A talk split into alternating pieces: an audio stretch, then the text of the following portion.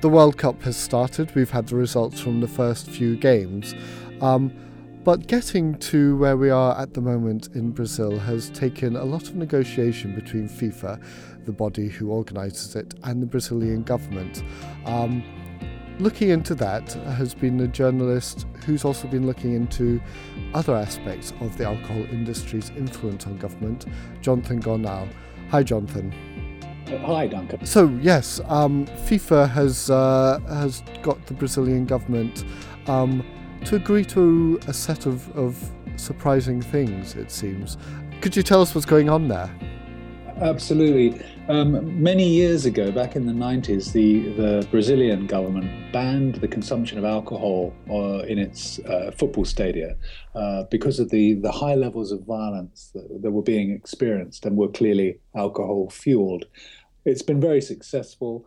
Uh, deaths have dropped off enormously um, as a result of this. But um, as a as a price of awarding the World Cup to Brazil, FIFA has uh, got the Brazilian government to agree to uh, scrap the ban uh, on alcohol in stadia temporarily, it says. But uh, public health officials in Brazil are very concerned, not least because of pronouncements on the subject by the health minister, um, that in fact the ban will remain scrapped after the World Cup.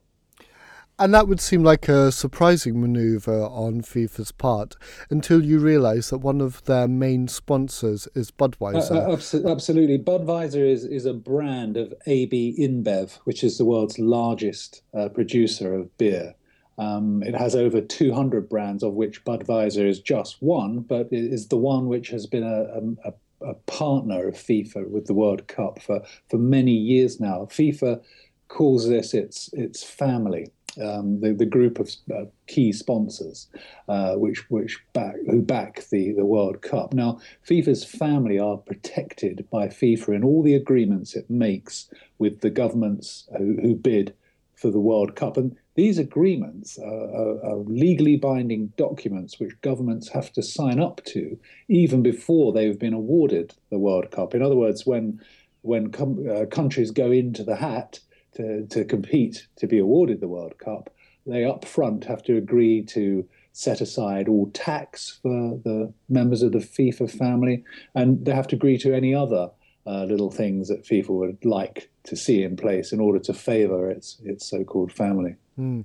Which is extraordinary in a country like Brazil, where obviously the government needs all the money it can get.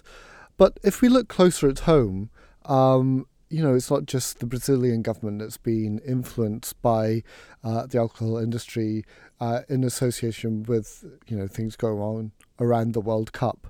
Um, it looks like licensing laws in the UK uh, have have been altered slightly um, to allow longer drinking. So what's what's going on there? Mm.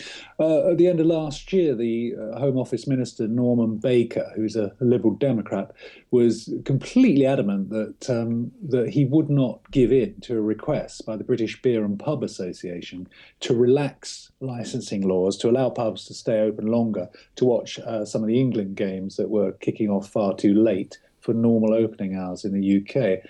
Um, within a few months, after a vast amount of pressure from the uh, alcohol industry, David Cameron himself intervened and essentially reversed that decision after a very brief, uh, perfunctory consultation period.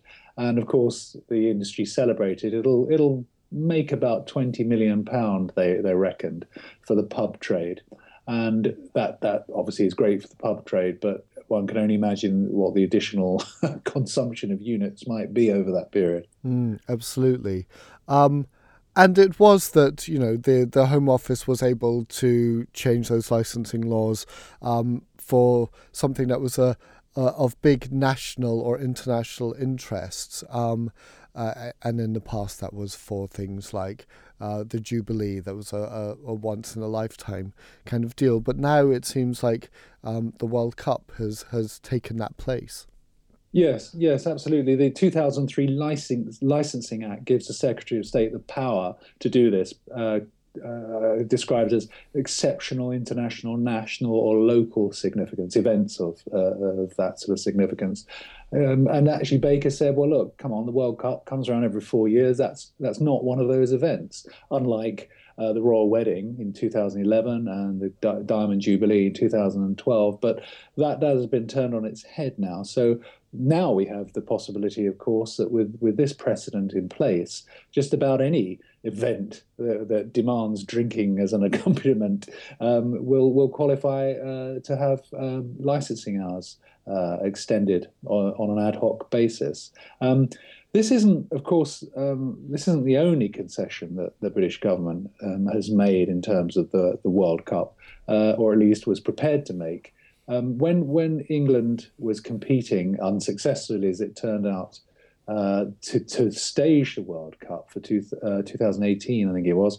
Um, Gordon Brown, first Gordon Brown, and then his successors in the uh, uh, coalition, signed documents uh, agreeing to uh, abandon taxation for any of the FIFA family. Um, it, it, looks terribly, um, terribly sort of sad, really, that, uh, sovereign states will give up um, their laws, will give up their taxes just so that they can sit down at the FIFA trough and stage a World Cup, which, as far as anyone can see, only ever costs countries a vast amounts of money. I mean, the report that just came out of uh, that came out recently from South Africa um, the government there, uh, although it was claiming the whole thing was a tremendous success, uniting its people, etc., etc., nevertheless left Brazil with a sort of a bill of billions um, to to pay for the cost of it. While whereas FIFA and its family sort of breeze in, make vast amounts of money, and breeze out again, leaving behind stadia that the, the country can't use or support, and a, and a vast bill and a hole in the, the country's ta- tax. And if you want to read more about FIFA and its family, including Budweiser's influence on government, uh, details are all in Jonathan's article, which is available now on bmj.com.